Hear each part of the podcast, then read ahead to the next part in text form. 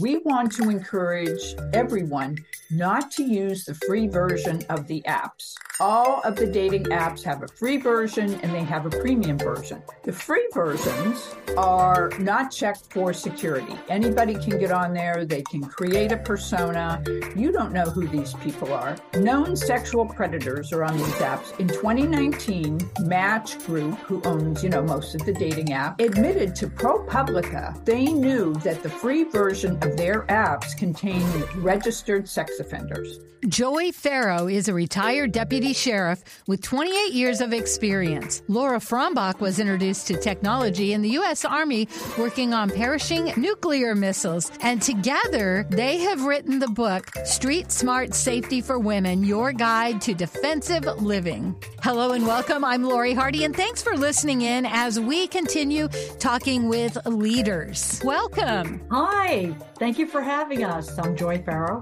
And I'm Laura Frombach. We're thrilled to be here. Thank you so much. And I want to hit the road running with with this street smart safety, but I also want to find out what brought you to this work. I'm Joy, and I started in law enforcement 28 years ago on the road in Pompano Beach as a street officer. And then I later started working for the Broward Sheriff's Office in Fort Lauderdale, Florida. And I handled every possible call you can think of including the Fort Lauderdale mass shooter at the airport. And that was uh, at the end of my uh, career. During that time, I talked to uh, Laura just about what can we do at some point for women to keep them safe because women would ask us all the time. This just happened. What should I do? What would be a good idea? You know, I don't want this to happen to me again. So over the years, it was very hard for the both of us because we were working different fields to really get together and write a book. So it took years later for us after we retired decide to come up with this concept by women for women. I love it. How about you laura? My background is in technology. I worked for technology companies my entire career and i also have a background in family violence. I grew up with domestic abuse and violence. What i wanted to bring to the book was not only an understanding of, of how the patterns of domestic abuse and violence manifest within a family, but also how women, everyone, but particularly young women, can recognize these patterns of domination and control early while they're dating so that they can break it off much earlier before they get involved and you know children come along and now there's financial obligations so I really wanted to make women aware of this and how they can protect themselves from love bombing and all of the patterns that are associated with it, because these are known patterns. By putting it with joy and combining our professional and personal experiences, I am hopeful that more women will become aware of this and that they can protect themselves. I love that you bring all of this experience and all of this knowledge to this. What you said is when when women don't even recognize it. In your street smart safety, what do you address in this book? The full title of our book is Street Smart Safety for Women your guide to defensive living. And we put it in a context and in a pattern, really, that really relates it to traffic, something you may be familiar with. And so when people are out driving, we have thousands of cars going by us, but we're not afraid. So we relate defensive living to defensive driving. You follow a few simple rules and some strategies that we provide you, and you're confident while you're driving. You're not afraid. In fact, many people put their makeup on, they're eating, they're some, we've even seen people watch videos while they're driving. But all of these objects are coming towards you, and you know how to handle them but you're not afraid you're not terrified you're confident that you can handle it and so that's what we want women to do is we want them to be able to manage their safety and to put our experiences to work for them so that they don't have to experience this their, themselves and our book is not only based on our experiences but it's also based on extensive research in all of the topics of our book we have 11 chapters, and each is like a standalone topic. Each one is backed by experience and research and statistics so that people know that the knowledge that they're getting is solid based on experience and also based on solid research. It seems like so often when girls go off to college, you know, they've got all that confidence. You don't want to scare them, but also you want them. I love how it's like defensive driving. You want them to be aware. What they have to pay attention to is right now, there's a little bit of time left, but it's called the red zone. 50% of all sexual assaults occur now between the first semester up until Thanksgiving. Not to say that it doesn't continue, but this beginning period is where a majority of the sexual assaults occur and they're from inside. So they're not just strangers on the street. So you're talking about people that you're going to college with to be prepared for stranger friendly interactions, going to parties, prepare yourself for wearing wearable tech so you can connect with your family and contacts when you're out walking or going to classes late at night something happens, at least somebody can follow up with you. And all you have to do is hit a button on your phone or your watch now, and somebody could be alerted. Just more things to be aware of when you're on campus. Learn where the call boxes are before something happens, in case something happens to your phone or should you not have a phone at all or or you want to help out a, a friend in an emergency know where the 24 hour buildings are library the cafeteria right so you can you know go to these immediately instead of taking shortcuts know at night which areas of the campus aren't too lit up which are your better areas to stay in a safer route? Be careful of going to parties. You want to have fun. We went, we had fun. Who doesn't?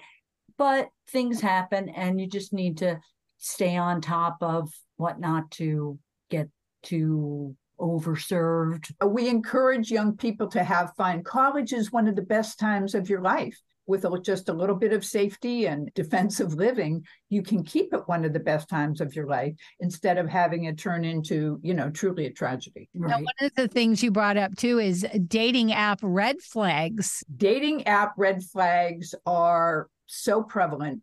First, we want to encourage everyone not to use the free version of the apps. All of the dating apps have a free version and they have a premium version. The free versions are not checked for security. Anybody can get on there, they can create a persona. You don't know who these people are. And it's not just finding the date of your life that people are on the dating apps. Known sexual predators are on these apps as well. In 2019, Match Group, who owns, you know, most of the dating apps like Tinder and all of that, admitted to ProPublica that they knew that the free version of their apps contain registered sex offenders. Now, if they go to the premium version, for one thing, you're going to have to swipe a credit card, so your identity will be verified and the app will know who you are dating. You will also be matched with people who are also investing in their dating as well. The other thing that we suggest are the usual do not swipe on profiles that don't have pictures. Do their pictures match their profile? If they say they like fishing and hiking, do they have pictures of that? Some of these are very basic, but they're so important because as soon as people see, oh, somebody likes me, especially as women, our guard goes down and we're, oh, yay, where can we meet? On the internet and social media,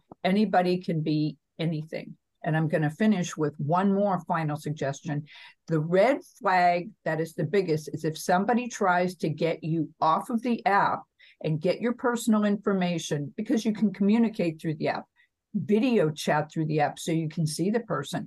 But as soon as they start asking for your personal number and your personal email, red flag, shut them off, shut them down. There are plenty of people out there for you. Oh, here's what we suggest for people mm-hmm. be a flirty detective. So, again, like in college, you can have fun. We want you to have fun, but be a flirty detective and gather information while you're having fun. You don't have to interrogate the person. You can just throw it in with some friendly banner and you get the information as well. Now, something else that really stood out to me is you said five tips to be persuasion proof. We believe when men say no, that's the end of the discussion, isn't it? I said no, and no means no. When women say no, that's the beginning of the persuasion process. It doesn't matter whether the other person is a woman or a man, they try to get us to be persuaded. Oh, come on, do this, do that. So we talk about the first step in that is influence. And, you know, we all know influencers, and influence isn't necessarily personal, but somebody wants you to do something. Number two, being persuaded. So, in being persuaded, you know, the other person can see what exactly it is that how you're reacting to them. And then if they don't get what they want, they continue to apply pressure. And now we're into manipulation. And with manipulation, it involves deceit, it involves lying, it involves something trying to get, convince you to do something that you wouldn't do otherwise. Mm-hmm. And then finally, coercion and coercion usually involves you do what I want or else. And, you know, this is what typically happens in domestic violence situations. So, those are, are four things that we suggest. And the fifth thing we want you to do to wrap all this up is to be persuasion proof and start small. Somebody tries to upsell you at McDonald's, hey, do you want a big size with that? And you say, no. So just start small and work your way up you come up with a boundary for yourself. You do have to build up to it a little bit because women, it takes a while. And especially if you're, well, you're kind, you're a nice person, you're like, well, let me listen to their story and see if I want to buy this or I want to give in or I want to give money to them. But you need to just give yourself a little boundary and say, when I go out of the house today, I'm not giving any money. I'm not giving anything after I finish paying for my groceries. So you come up with little boundaries and then you keep going because some of the predators, one of their lines are trying to get you to stop. Excuse me, miss. Well, anytime. I mean, I've had that a million times in my life, no matter where I am. And I turn around wondering, what could it be? They don't want my autograph. They want something from me. They want me to buy something or they want money from me. So, this is something you have to keep in mind. They're going to stop you. You want to keep going but you want to look and see who they are and keep going because they want something from you. And when you stop, you're only giving them time to catch up, which might not be good for you. So these are things just to keep in mind to be persuasion proof. Say no and keep going. Yeah, this is so good. One of the questions is why is it important for women to balance politeness, which gets us in trouble, right. with self preservation and safety? Now, the other one is everybody gets this when you're walking, and you know you get it in the mall. You know, they're trying to stop you for something. And those are your little boundaries. So try it when you're in the mall hey, can I get you to put the hand cream on? Everybody gets stopped for that. Do you want one of these? They want to give you something, that is a gift, they want to bring you in the store. So those are little ones that you can try with that. My favorite, when you're in your car, somebody's going to come up, wave, and want to talk to you. Why? They want you to put the window down, which usually isn't a good thing. Do not put the window down. You can speak through the window. If they become insistent, back away. I'm going to pull out. So you don't want to ever get out of the door while they're still there. If you needed to go into a store, back your car out and repark because this is a problem. You know, they've spotted you now. Now they want to talk to you. It's a problem. I mean, obviously, you'd have to determine that a little old lady that had a, a question, but predators come in all shapes, sizes, and ages. We've already been alerted from one of our other shows. Uh, a woman had heard this about don't open your window. You can speak through the window. Not 10 minutes later, she pulled into a parking spot and somebody accosted her. Right. But she knew what to do and she didn't open the window. So it's the little things. Which brings me to the next one. You have three ways to develop safety intuition. To develop your safety intuition, first of all, pay attention to yourself to tie that into with women being trained to be too polite, we pay attention to what everybody wants, including strangers on the street, before we listen to ourselves. Our five senses, which are our safety intuition, which are as as sharp today as they were 3000 years ago are here to keep us out of danger and as women when we get that feeling in the back of our neck or the pit of our stomach, or just a feeling that something is wrong, we tend to dismiss it because we want to be polite. Women do not want to leave anyone in peril. So, our subconscious, that our five senses report back to us, our subconscious can take in 11 million bits of information per second our conscious mind can only process 40. So if we're overcoming our natural defenses, we're doing ourselves a disservice. So that's one, listen to your senses. Two, as Joy always says, women do not pay attention to their peripheral vision if somebody comes up on the side, we're not paying attention because we are so involved in what somebody else might want from us. Joy also mm-hmm. says predators often work in pairs. Number three, when your senses, again, are telling you something, act on it.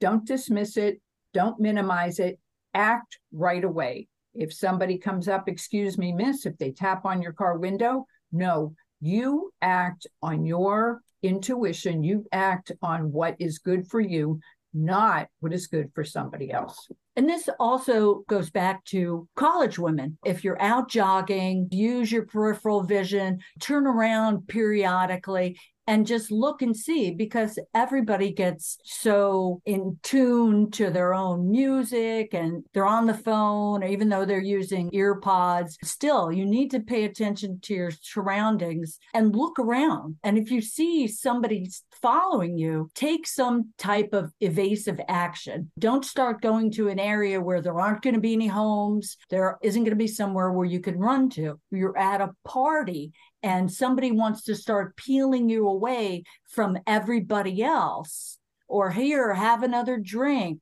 These are things that you should well wait a second i don't want to leave my friends. Little warning signs should be going off in your head saying hey no something's going on here back out.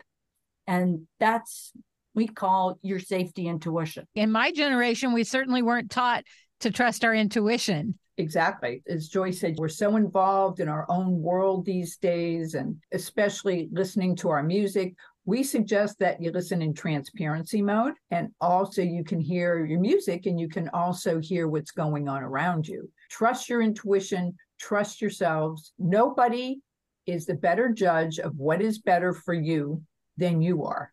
And you are not beholden to anyone to turn that control of your life or any decision that you have over to anyone else. And this is why this is very important to listen to yourself when you're dating. Doesn't matter how old you are, but when you start to get that uncomfortable feeling and you, you tell your friends about the person or you're just trying to hmm, figure it out yourself, and you know make excuses well maybe they're shy maybe they're this that's your intuition saying i'm not comfortable with these answers you get back in there and ask some more questions so it's all helpful in every aspect of your daily living. When we talk about surviving domestic violence in your own household, and you've mentioned a few things, including coercive control, what do you want people to know? We want people to know domestic abuse is more than domestic violence.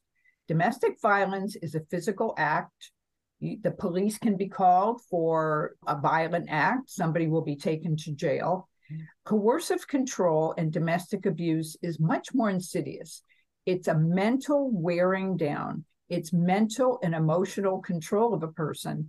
And I am very familiar with that because that's what happened to my mother. A person who is in a domestic violence or a domestic abuse situation becomes so attuned to looking to that other person for what they want, because if you don't, the results are going to be very bad.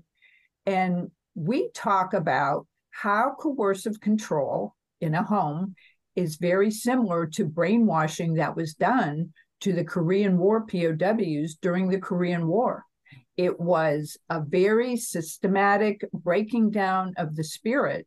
And when the POWs came back, the government interviewed them and, and really wrestled with that for 10 years.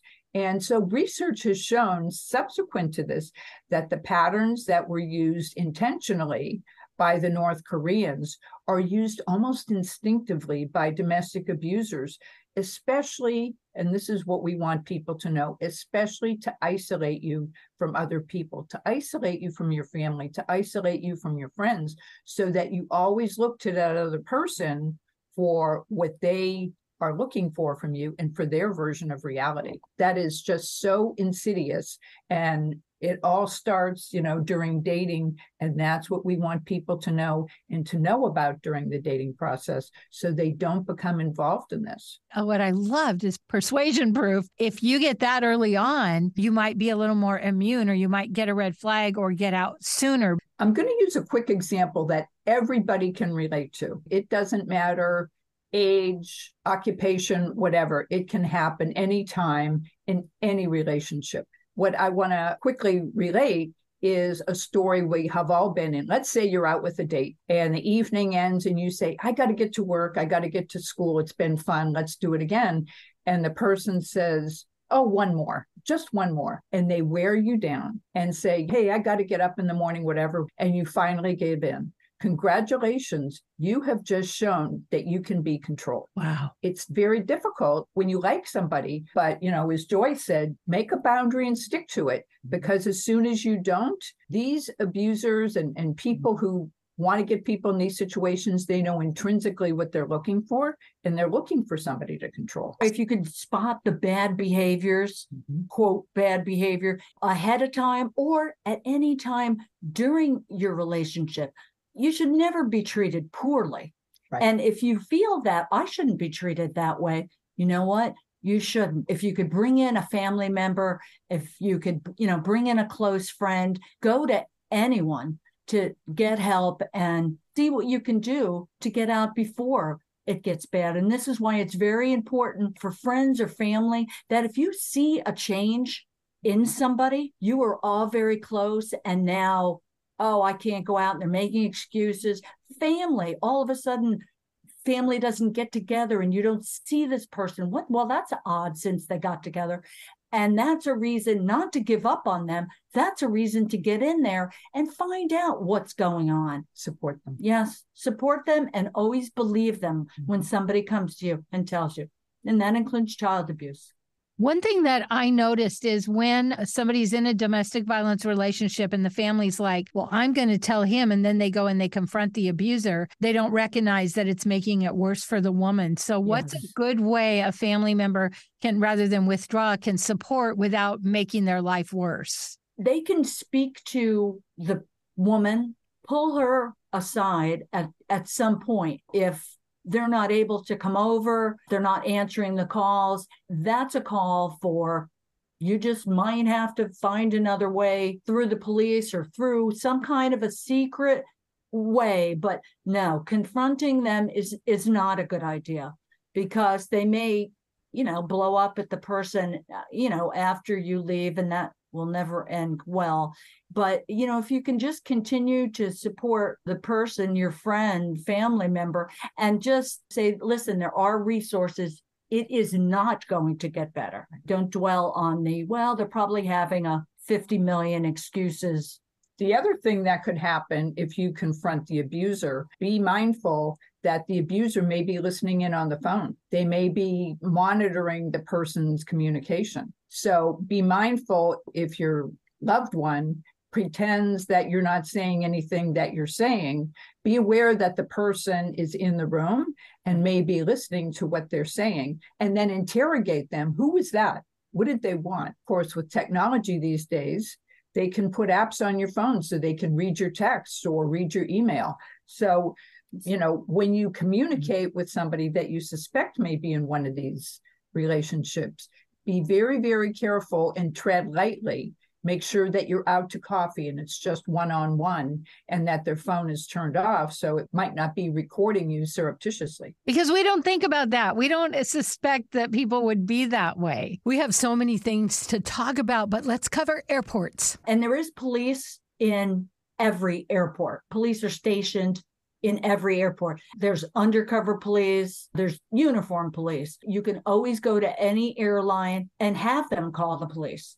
So you don't have to use your phone. You just tell them they have a direct line to the police at the airport. Let them know. Also, problem at airports for like stolen bags or robbing people is the part before security. Anybody can go to the airport, especially if you're in a tourist city. Anybody can go to the airport, commit a crime, and then leave in their car in the garage or get lost in the garage or take the bus out. After security, they've been screened, they haven't had a weapon, but that doesn't mean they can't steal through the checkpoint. So that still happens. Before we go, Joy and Laura, what is it that you really want people to take away? I want women to leave their house with confidence and walk down the street, get in your car, do whatever you have to do with confidence.